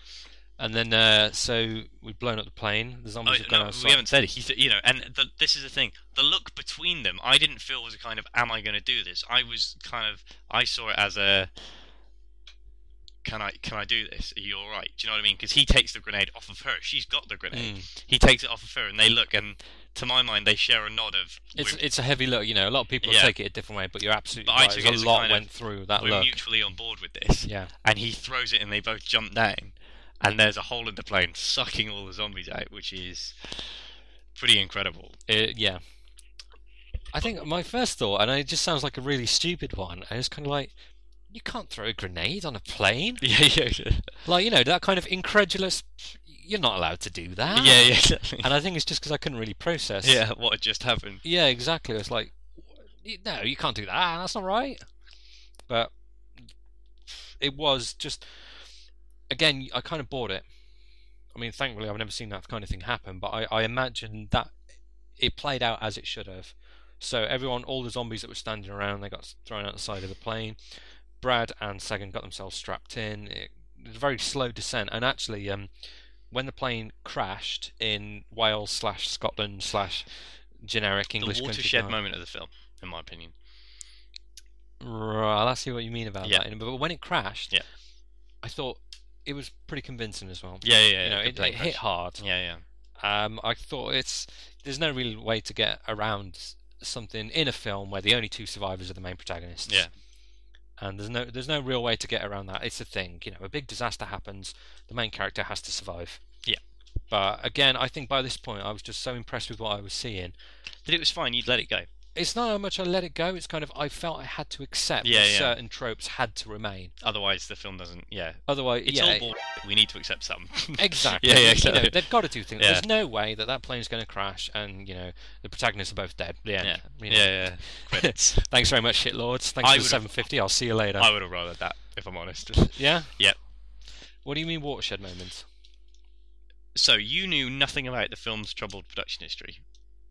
No, and I'm kind of glad I didn't. I knew everything about the the film's troubled production history. Yeah, I've just been kind of having a peep on the IMDb, and it does say that uh, they rewrote the screenplay in the middle of production to create a whole new third act. So Li- this would be the start of the The- third and it's up until that point, the film has completely been. I mean, the film was delayed by a year to rewrite the third act. This wasn't, you know, the only other film I know that's done this is Apocalypse Now, and that's Apocalypse Now. Do you know what I mean? Yeah, yeah. Uh, I can't talk about the two in the same league. Um, they delayed the film another year, going massively over budget to kind of bring in new writers to kind of come up with a better ending. And actually, I think it really, really hindered the film, and it hindered it in a number of ways that I do want to get onto. But I'll talk about it in a plot sense first. Is up at that point, everything had been has been about finding the source. You know, getting close to the source, finding out what's going on. Yeah. India, they say. India is where the source came from. It's going to be really difficult once you get there, but India, India is where it started. They talk about India on the plane. All of a sudden, it's literally like somebody said, "We can't go to India anymore. We've rewritten the ending. We need to go somewhere cheaper." Does anybody know a cheaper place to film? We can go to Scotland. No, it's a bit too Wales. Fuck there. Do you know what I mean? yeah, yeah. And Brad Pitt, Brad Pitt himself, you know, the most expen- you know, it's a real giveaway that the most expensive actor to keep in never says the word Wales before they get there. They get all the other characters around him, partly in dub dialogue, the bit when the guy's on the plane on the boat, sorry, on the satellite phone to him. You don't really see him say Wales. You hear it from afar. Yeah. And then the only time it's explained is by a helicopter, pi- uh, by the plane pilot, who's had the phone call that we don't get to see. Do you know what I mean? He opens the door and goes, "I've had a chat to somebody, and he's told me that for the plot we can't go to India. We need to go to Wales." And at that point, I was like, "Okay, look, I know there's been rewrites. This is just me knowing about it. You completely wouldn't notice it." But to me, the film took a real big kind of downward turn once they got to Wales because I think it just it literally it just dropped a standard in my book. Mm. Now I don't think there was anything wrong with it, and I think it was a great, you know, as a zombie sequence on its own, it was fine. But the problem was, like, like I said, most things up to that point in the movie had been so watertight and solid. It was it was brilliant, and that film to me felt like a B movie from that point on. I could punch you. Really, Yeah. Uh, it didn't feel like a B movie to you at that point. I think I'm not going to punch you, Okay, right. but Just- I think it's it my out way of eloquently saying that I feel strongly about. Okay, this. yeah, yeah, yeah. I really think ignorance is bliss. That, that was going to be the title of I- the I blog that I was trying Yeah, because I think if people, you know, if anyone's listening to this and they haven't seen the film, why? You idiot. Yeah, I You would know? never. That's why I didn't want to talk about this on the other one. But no, yeah. exactly. But I'm glad you know you listened to this and you've watched the film Yeah. already because I saw it without knowing about the rewrite, and it just kind of.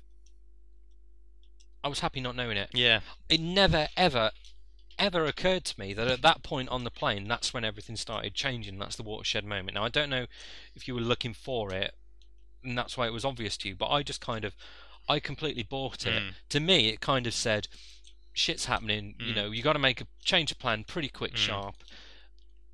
I think because we're from the UK, Yeah, yeah. it seems unlikely there'd be a WHO centre in yeah, Cardiff. where- 'cause you think you, well, just outside. No, no, they said Wales. They didn't say where, but we know it's in near you said Cardiff. Cardiff Airport. He was Oh, going okay. to. Oh yes, I suppose actually. So um, I, I kind of I just bought it and I went Yeah. along with it. And in fact, by this point, I was quite hyped that they were coming to the UK Yeah, yeah. Oh, because well, one nothing- of my one of the problems I have with films is everything happens to America. Yeah, my uh, uh, it wasn't that they were coming to the UK. It completely wasn't. Even though I noticed, I I knew. Do you know what I mean? Mm. We can't film somewhere that looks like India. Do you know what I mean? I did the movie maths in my head while watching it, Yeah, and I was like, I know why they're coming to the UK. Didn't have a problem with it, but for me, it was things like the quality of the zombies, although still scary, was not the same they took a bit of a di- yeah. as they were before. I- and I know why that was because obviously to re you know to essentially another third of the budget if you you know to be silly about it.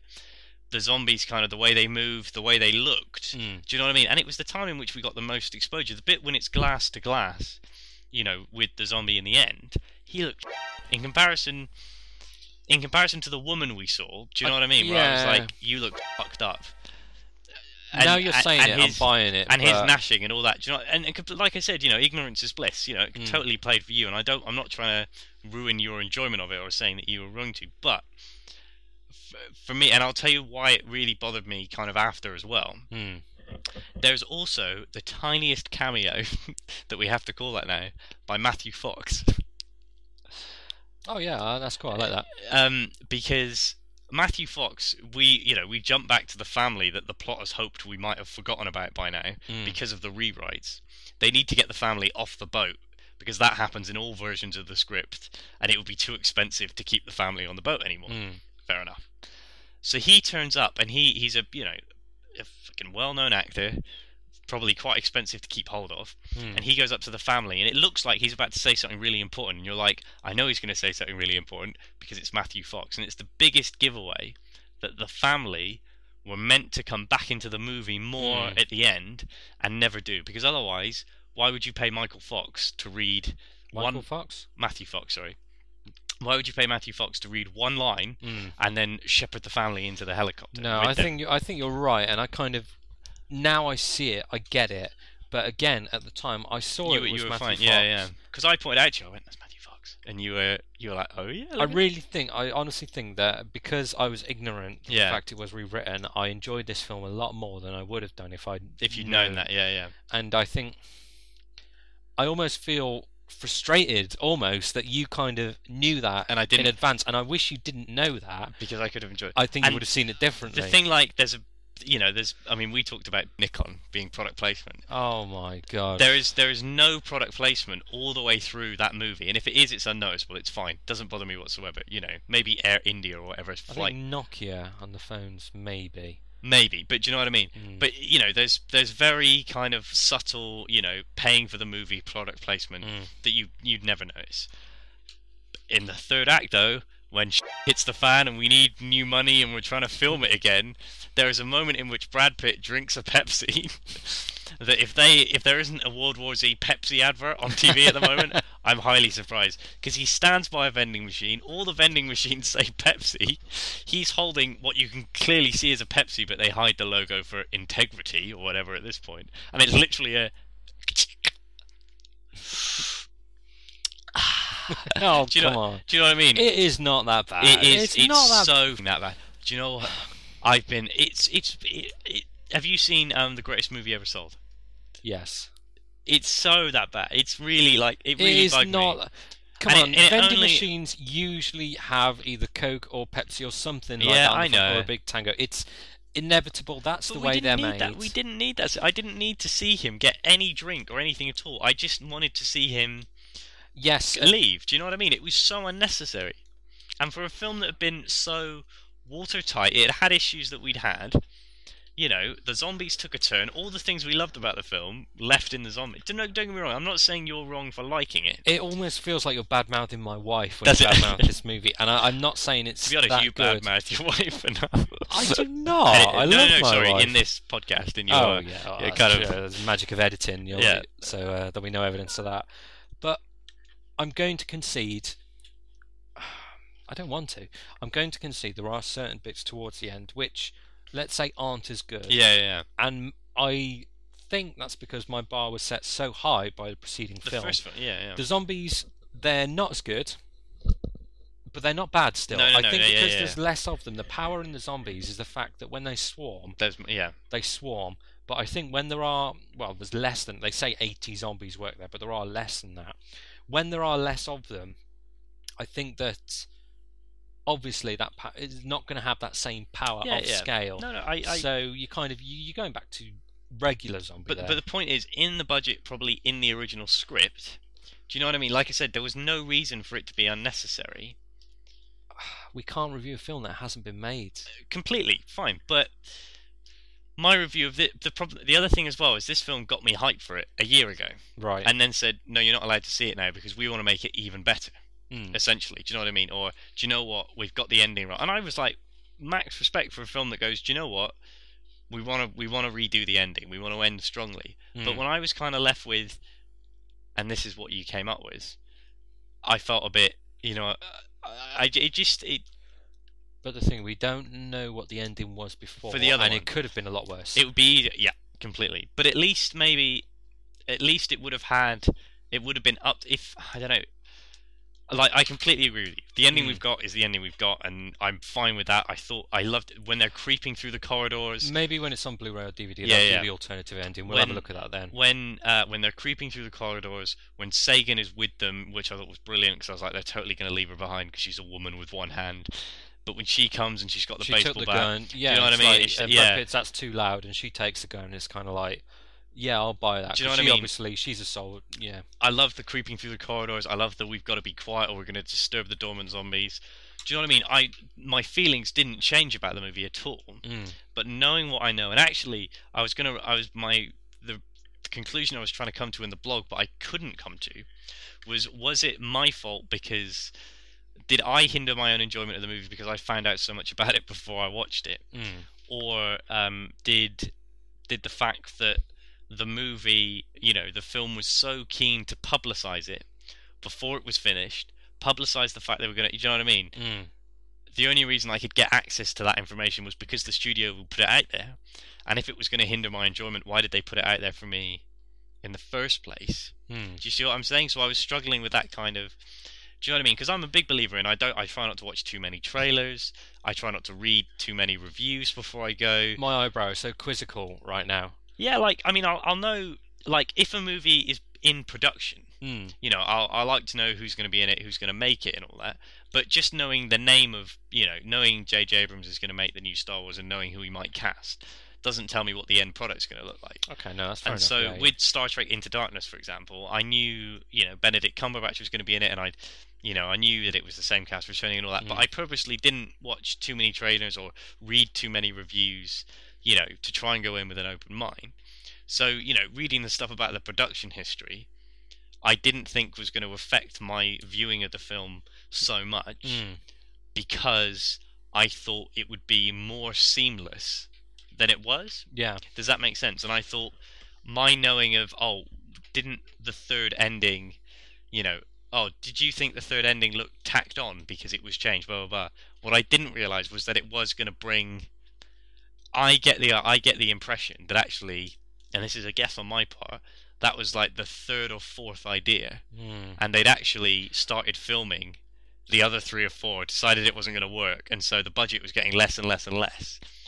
I think um, But it was still. Don't get me wrong. I love No, the movie. absolutely. I'd recommend it to anyone, and it's a great ending for what it was. I think But I um, think you can understand what I'm saying. Absolutely, and I think also, I mean, I want to get back, back on plot a bit more, but Yeah, I think it is a testament to, like you said at the start, how this film sticks with us. Yeah, That you feel so passionately about it that you you want those details. You wanted it so much Yeah, to yeah. be right. And then I feel so passionately about it that I kind of like I've almost gone the blinder. yeah, yeah, yeah. I will hear no wrong about Yeah, yeah, exactly. thing. But we're both right in so much that Yeah. this film really It's hit good that and solid, hard. and yeah, yeah.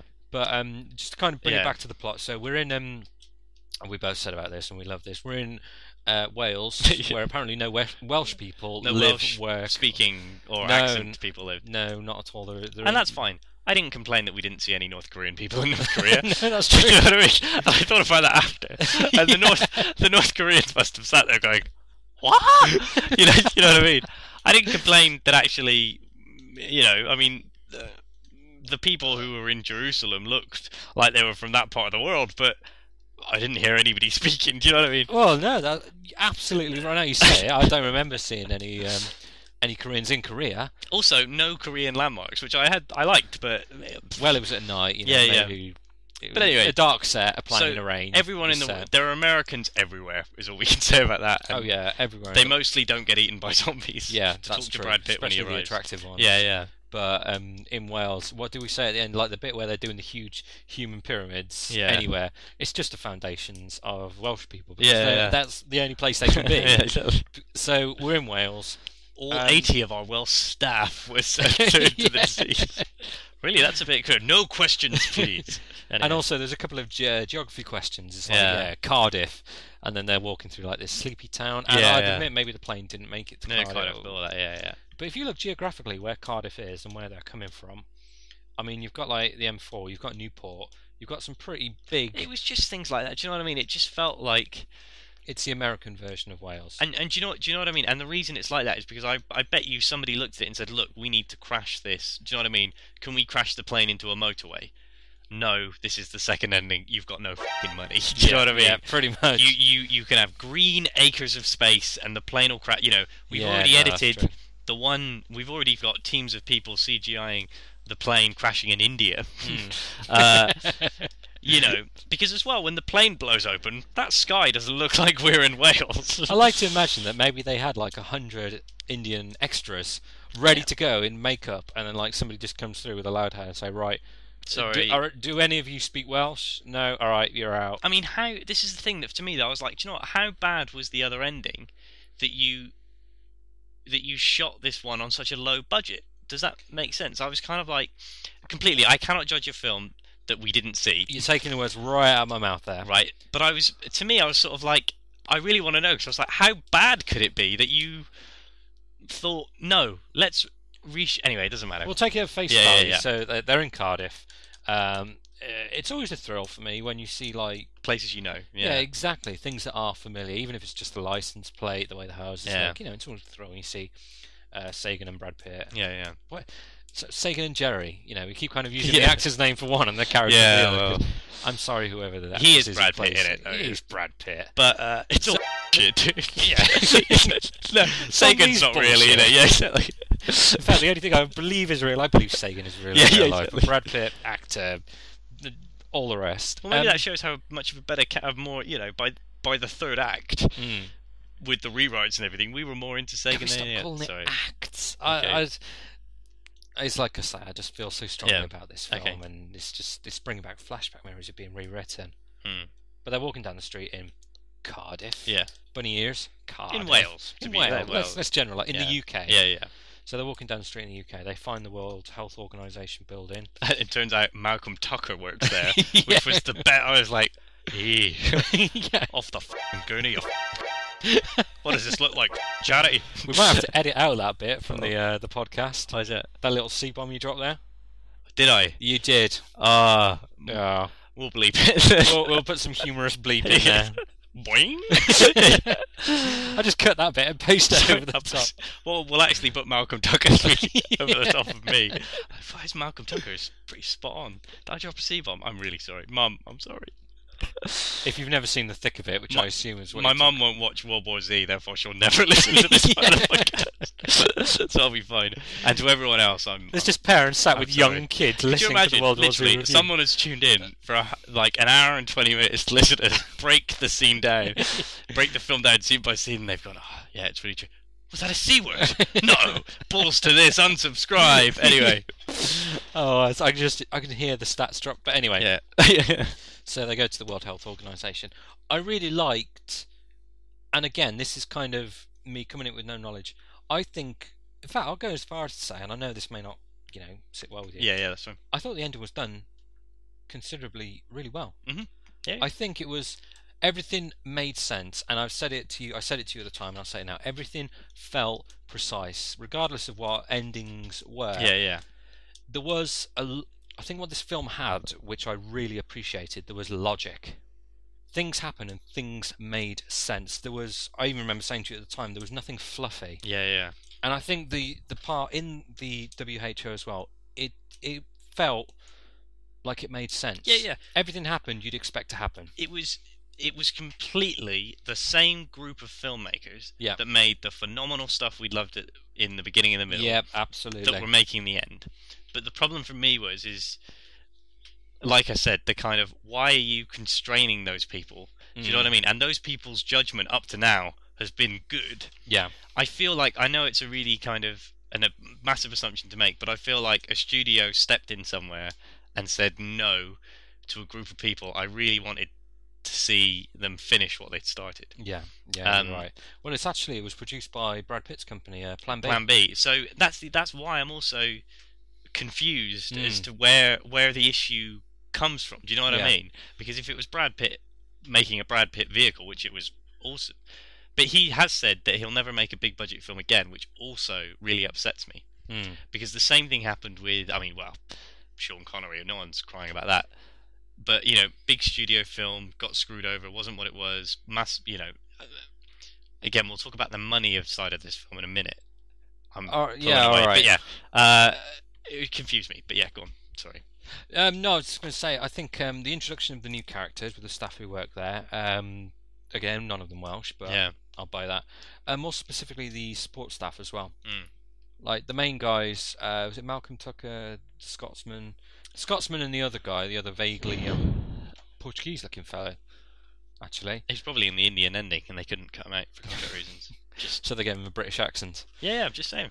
It could be. So yeah, I they were all right, but the support staff again, like I said about the logic, it made sense to me. They reacted Yeah, how I'd yeah. expect them to react. I think um, Professional people in that environment. Yeah. yeah, Brad Pitt's leap of um, super spoiler, if it's a palliative disease and it makes you immune, it made sense. How we got there was a little bit of a leap for me for just seeing people weren't Yeah. attacked. It was like, hmm, maybe these people are terminal, where they could have been many hundreds of thousands of things. If again, it felt like we'd missed a step somewhere. Like, where's the family's gone? How is he coming up with these? Like, do you know what I mean? Yeah. But I'm sorry. But again, it was the way it was explained as well. It wasn't. Handled He did not put Yeah, out yeah. his ass. It was not a War of the Worlds ending. no, no, no. Yeah, like yeah. oh yeah, the bacteria in the air. Yeah, it's just, just completely. Don't talk about Same it. Forget about it. talented filmmakers on exactly Yeah. the same thing. It's yeah, like, well, yeah, this thing is a virus, and you know, like in the wild, where Mm. uh, animals will leave diseased carcasses and things like that, and it was part of zombie lore that was new to me, but I could buy into. Mhm. because then I it got me thinking about zombies weren't just mindless, you know, brains. Mm. Yeah, It yeah, wasn't yeah. that. There was actually a purpose, Which made them more of an threatening. intelligence. Yeah, yeah, yeah. exactly. and a purpose as a swarm. It was like it was Yeah. think of it. It's not wasn't like a zombie virus. It was like actually more of a parasite. Yeah, yeah. really, that these people who were infected, their infection wanted to spread and was Mm. making them do what they wanted to do. So again, I really like the logic that got to that point. That big, this is what we do.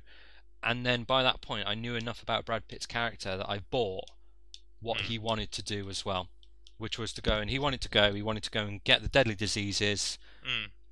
and to briefly jump forward, he wanted to actually. Yeah, it came to the point where he had to Mm.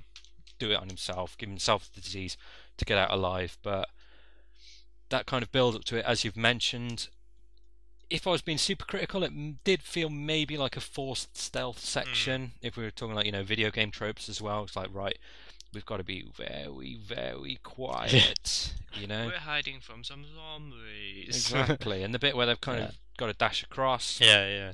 It was all right. It was good. You know, it was tension building. yeah. Uh, Proper tension as well. Like it was. Yeah, good. yeah. The tension.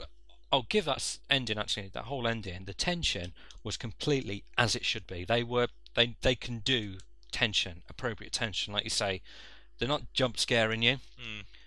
You kind of you feel. There's there's that kind of again, and you can't get away from the tropes. The move like, oh, I just you know Jurassic Park. I knocked a ladle Yeah, over. yeah, yeah. Oh, whoopsie. Oh, we didn't we crawl through that sense of dong? yeah. Sorry. It's like this door's like eh. pause. This door's still creaky. Eh. Pause. Yeah, Oh, oh, but you yeah. can't get away from that, and it's Mm. just going to happen. And again, you know, we want. What's the alternative? They make no noise, get the disease happily ever after. Yeah, completely. And you've it, got to have that conflict, haven't you? and then the film ends. He, you know, he figures out what it is. You know, it's camouflage. Mini montage of how the rest of the world's doing. I don't know that bit when he's in the vault though. Is it The- vault where yeah, he's getting well, disease? the- Just that bit it- where he writes, "Tell my family I love Yeah. them." Literally, at that point, I was like, "Oh yeah, that's right. He has a family." family, yeah. But again, that could be. it's not just Segen. well, Uh, you know, but uh, and I thought I thought he was genuinely going to write which one do I take, and they were going to like move the camera like up and I down. thought they could move the Oh, camera. no, I yeah, yeah. to do that, where they do the shake of the nod. I, that thought that, be. I thought that would have been cool. Do you know what I mean? Like, you know, what? Uh, tell my family I love them, and then he, they go, "Ugh, which potion do I take? I like the fact it was um, just a little bit, of, and I think it's just kind of like a bit of the B movie side that I love. Oh, if he took if he takes one out the left Oh, box, he's yeah. going to be dead, and they're all mixed up, and it's kind of like it's not a clever trick, but, But it's, it's kind fine, of like yeah, it's a yeah. bit of oh, has he got the right one? Um, uh, but the- and the other, he walks straight past them. Do you see that? He, he walks straight past them. No, notice their son. Yeah, yeah, exactly. Uh, well, well, that that he keeps repeating. Like once he's got out, he's so ecstatic. He just Yeah. repeats what he's just seen and what we've all just seen. He yeah. walked- Did anybody not understand that? He just walks straight f***ing past him. It's because he's got the thing and the thing and the. I draw you picture. Yeah, yeah, yeah. But no, the the teeth, that kind of thing. Yeah, yeah. I like that. Yeah, it was. It was That was good. kind of a new. It was different, you know. Yeah, that kind of tick because they move twitchy and Yeah, Yeah, yeah. absolutely. But that last, oh, let's not sing about the Pepsi. Uh, we talked about the Pepsi can, yeah. Ah, yeah, This one's for you. yeah, exactly. But just the bit at the end where he's he's kind of he's walking. And even the look, Down the sorry, corridor. even the look on Brad Pitt's face says that he didn't want to do that Do you reckon? because he doesn't look. He doesn't look. You know. He did Yeah. not look happy about having to do that bit anyway. Well, the price you pay being a famous actor, Yeah. I guess. But uh, no, when he's walking, just that final bit, he's walking down the corridor. The zombies coming at him, and then there was some music playing Yeah, there, yeah. and it was perfect. And it was just a really beautiful moment. Mm.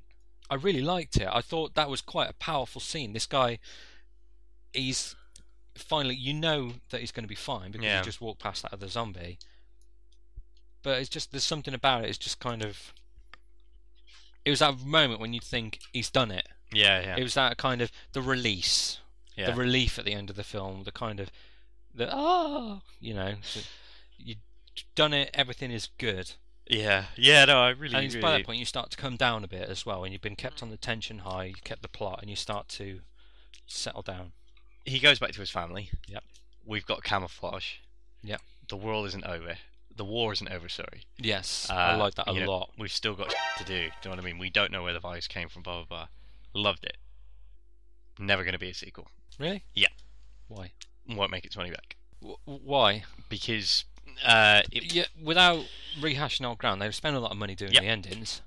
well, I don't because to, in order to be financially, in order to be as financially successful as a movie, it will Mm. need to make back over half of what it cost to make. Does that make sense? So they'll need to make their money back and some in order to if you find out how much they spent on it in the end. That'd Let's be really interesting. Um, because, like I said, with you know with any film, the movie maths is if it just makes its money back, it's not a success. Okay. Um, and Right. actually, I think the thing it will do is on DVD, it will make its money back.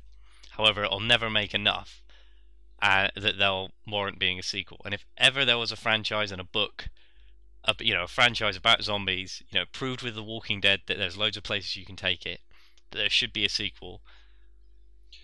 The budget. It's this, Yeah. And I don't think there will be because of the money issue. I would love there to be, and if there's a studio out there that wants to prove me wrong, who I'm sure is Because right now, in, Paramount is out thinking, yeah, prove him wrong. Motherfucker, where does he live?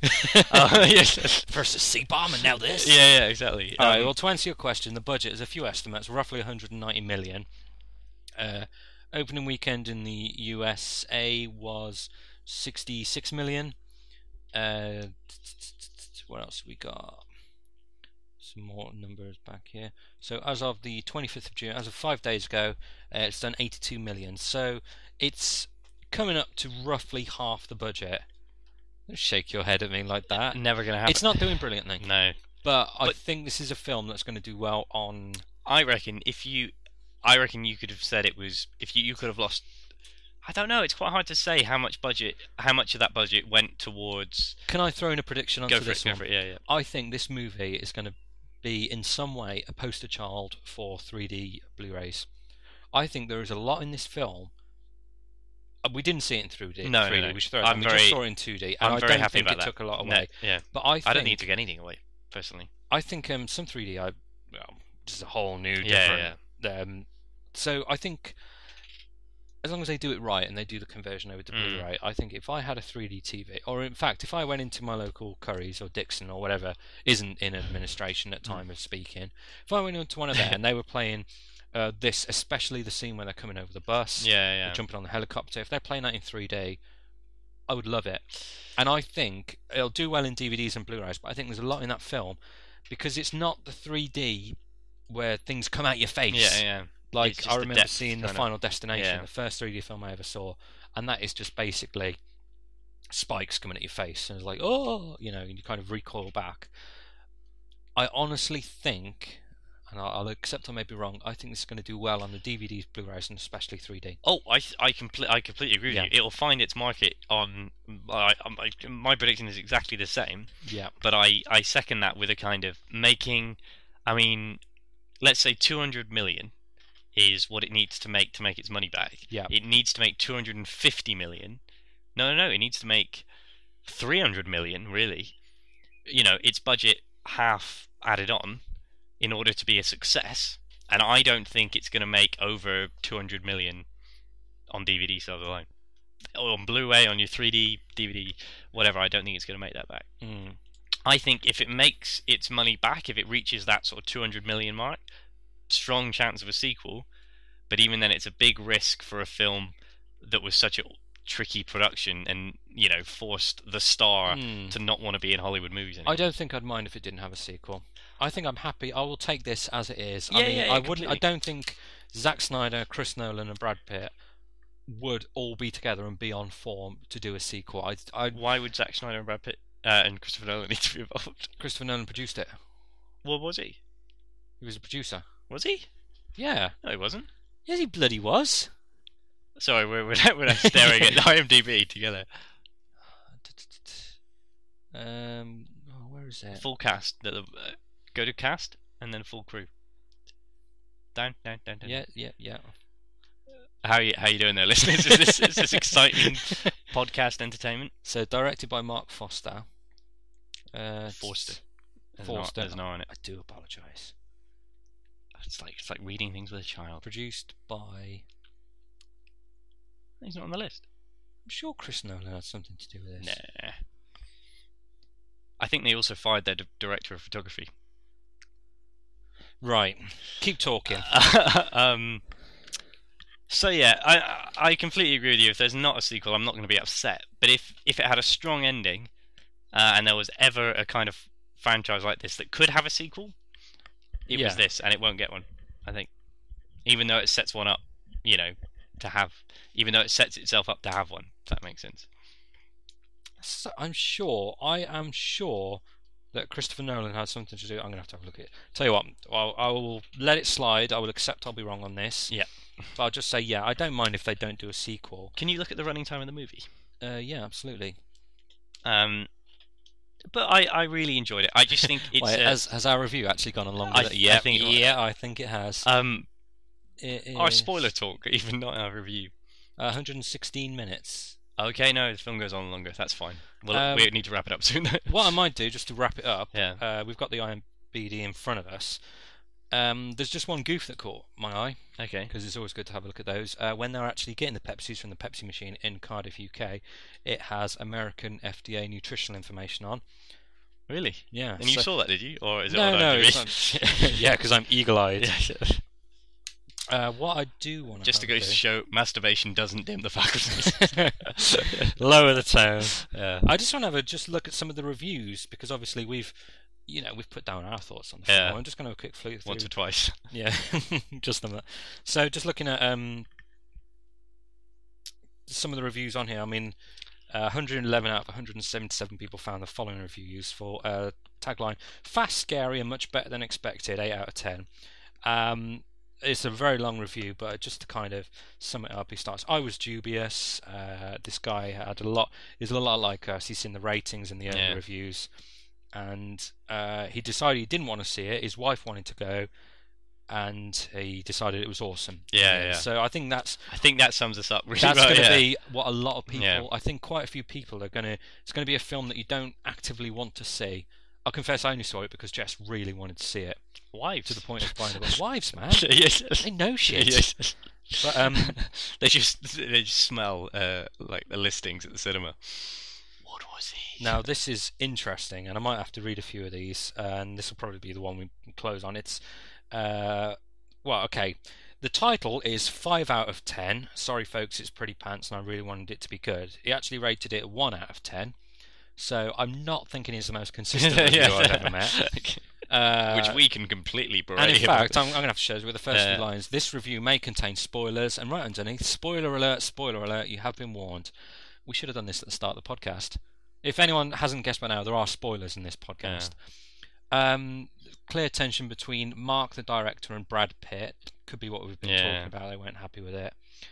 Um, oh, he's actually criticising the premiere at the London World Premiere Week and the speech that the director gave. My God, this chap has serious standards. We have been talking about it for. I thought you were going to berate him for that, but we've been talking about it for uh, for about one hour. Thirty-eight now. Oh, okay. Uh, a zombie film with no blood. He did not like that. Uh, I have no idea what the zombies were doing, as we never see them kill anyone. They run around a lot, far too fast for a human being. I don't think Mark Forster, Quantum of Bob, in, in question bracket. Who is this amateur? Yeah. Um, speaking to actors who worked on the film. Really? Okay. Uh, they told me a lot of dialogue was improvised, and it shows. Good dialogue is written. It's very hard for an actor to come up with great dialogue. We're coming up with pretty good dialogue, and as you can tell, none of this is written. So I disagree with that. Um, Also, the only good bit was the zombies as ants scene. Uh, it would have been hugely improved if a zombie with a giant leaf walked past in the background. The audience laughed. is at- funny. Really? I liked it. The audience laughed at several moments, and that I don't believe the director even realised were gags. I'm gonna have to call horse on that. Does he tell me any of them? Yeah, exactly. Yeah. What moments were these? Brad doesn't even really do any acting. He does a bit of running around in a fight or two. No great lines, and I don't really believe that he loves his kids and wife so terribly much. I think he was watching a different film. I think he might have been watching Fight Club and kind of. Yeah, and leaning suitcases against a curtain. Seriously, that was really bad. Ah, Best thing in it was Daniella Kertesz. So Segen does have a real name. Yeah. But her scenes are clearly cut to bits, unlike her hand, which seems to be fine after a couple of gin and tonics. I'll have what she's having. Oh, what else we got? At the end, the applause was half-hearted, and everyone got up and left super fast. Nobody applauded at ours, but I'm not using that against against the film in the review.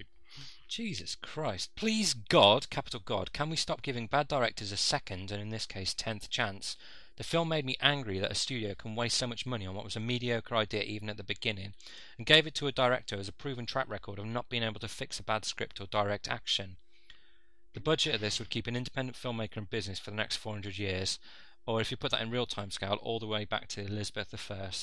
Frustrating. Nothing to see here, gent- ladies and gentlemen. Move on. Hang on. So my factual guess about how long the budget of this film could have kept could have kept in it. Well, I'd like to say that people don't live for 400 years, let alone make movies for all that time. But also, like my factual guess of 400 years, to put that into some real context for you, that hard fact I've made up. So, if Elizabeth I had made this film, didn't make this film, she could make films up until today. Today, yeah, yeah, exactly.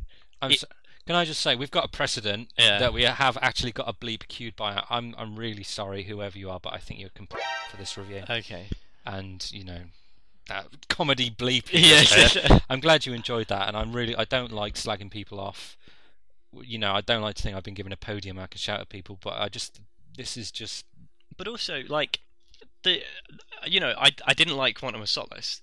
But the thing that was wrong with it wasn't that it was bad action.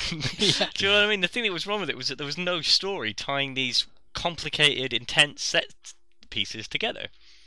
Um, and actually, he have you seen Stranger Than Fiction? yeah, I love that film. That was really good. Mark Forster, Really? same director. Have you Oh, seen amazing. Uh, Finding Neverland? Yeah. Same director. Wow. So you know what I mean? Like he clearly has no handle on story or action. It's kind of like, well, well, no, they've just he made one bad film which we're all upset about. You know? I'm just looking through these reviews. There's quite a lot of them that are, you know, average ratings, Mm. which I'll accept. Every now and then, there's like one, you know, there's a pros and con- a pretty good pros and cons review here, which is, you know, just to sum it up, the pros: epic scope, Brad Pitt action scenes, use of the word zombie, as we Yeah, said. yeah. You know, it's treated as a cliched terms. It's refreshing to see it used so honestly and openly. Cons: lack of gore. Well, you know, it's PG-13. I like I like that. That was a pro for me. Yeah, Shaky cam. Well, didn't really notice it. Unfulfilling ending. yeah. Let's not talk about with that anymore. Yeah, Unintentionally funny zombies. yeah. Didn't When? really get like that. Slight lack of tension. Okay. And then here we are. We have another douchebag. Yeah. Yawn. Oh. Look, I think the best thing to do, um, like I say, I don't like slagging off other people on the internet. I think the best thing to do once you've finished this, if you haven't had your fill of World War Z, head over to IMDb, have a look at the reviews, and see what you think. If you've already seen it, put your own up there, because there's going to be people. We saw this film. Well, I saw this film because my wife suggested it. You said to me you had no intention to see this film until I asked you to it. Yeah, yeah. So there's going to be people like that who don't know whether to take a punt on this film, and I think I really think it is so worthwhile. So good reviews, things like this, just to kind of spread the word a bit. I, I'm gonna sum it up. I'm really pleased with this film. Yeah, I, yeah. I, I think it was really cool. my inflammatory statement. I preferred this to Man of Steel. We haven't talked about Man of Steel at all. I know. What's up with that? Um, I think we're gonna have to part the Man of Steel. Uh, Like in that time age cinema fashion, I need a wee. yeah, yeah. Uh, but yeah, thanks for listening to this. Uh, Yeah. it's if you've come this far, it's nice for you to listen to us natter about a film. And, uh, Um, if you've come this far, you you must be a fan. Yeah, yeah. of World War Z, or you're just a fan of the director, or just Brad Pitt. And I think that's the best thing, you know, when you when somebody makes something and you enjoy it so much Yeah. that you can talk about it for fucking hell an hour and forty five minutes, yeah. and at the end of it, when you've picked it to pieces and you've sifted through it all, you still love it.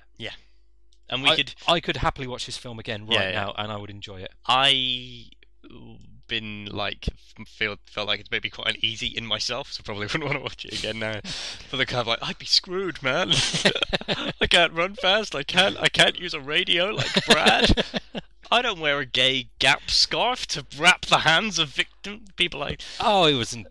Oh, we didn't even mention that. no, it's. I thought I'd let it go, but I I just summarize it. So, kind of, if you want to sum up, we'll wrap it up now. Wrap it up now. Um, thoroughly enjoyable, and I think it's a fascinating film. Not only because it's so interesting to watch and does so many interesting things, but it's fascinating because of the production history and the filmmakers involved and things like that. And I think actually, I'd love to see what happens with this film in the next six months uh, and see if anything new comes about because I we might hear about the new ending we might hear more from you know the director or Brad about what happened in it. And actually I think from a kind of filmmaking textbook example perspective it's a really fascinating interesting movie that's come out this year on both sides of the fence. Mm. in a film year that's been I don't want to say disappointing because I've loved everything that's come out but it's been a slow film year I felt. Yeah, Um, so yeah so I was uh, a surprise on lots of levels. I think for me, um, what this film did with zombies, it's one of those films. I think it's like 28 Days Later, where it's changed what you think of when you think of zombies. Yeah. There's there's been an evolution over the years, and what I've seen in this film is now what I want to believe Yeah, yeah. them to be like. I think there's things in this film that will be copied by future zombie films. There'll be certain aspects that people will take away from that. I won't admit it's perfect, but then again, you don't love something because it's perfect. You love something because it has flaws, and you love those as well. which is exactly how I feel about Man of Steel Which is exactly how I feel about you. Ah, and I Ah. think on that note we should probably we should uh, we should wrap up. Yeah, uh, we're gonna post this one. Oh well, you know this. We're gonna post this one in the blog section, and the reason I really want to do that is because I want to hear your comments below if you've Yeah. seen it. Absolutely. Uh, so tweet us and Facebook us because those are also below, uh, and we will uh, see you on the other side. and can I just say, if you disagree with this podcast, just do what I did and just badmouth it in a podcast of your own. Yeah, yeah, It's the best way forward. Take your soapbox. But yeah, yeah. Or post it below. Have a soapbox below. yeah, it's the internet. No one's censoring this. You say what you want. But thank you very much for listening. Bye bye. Bye.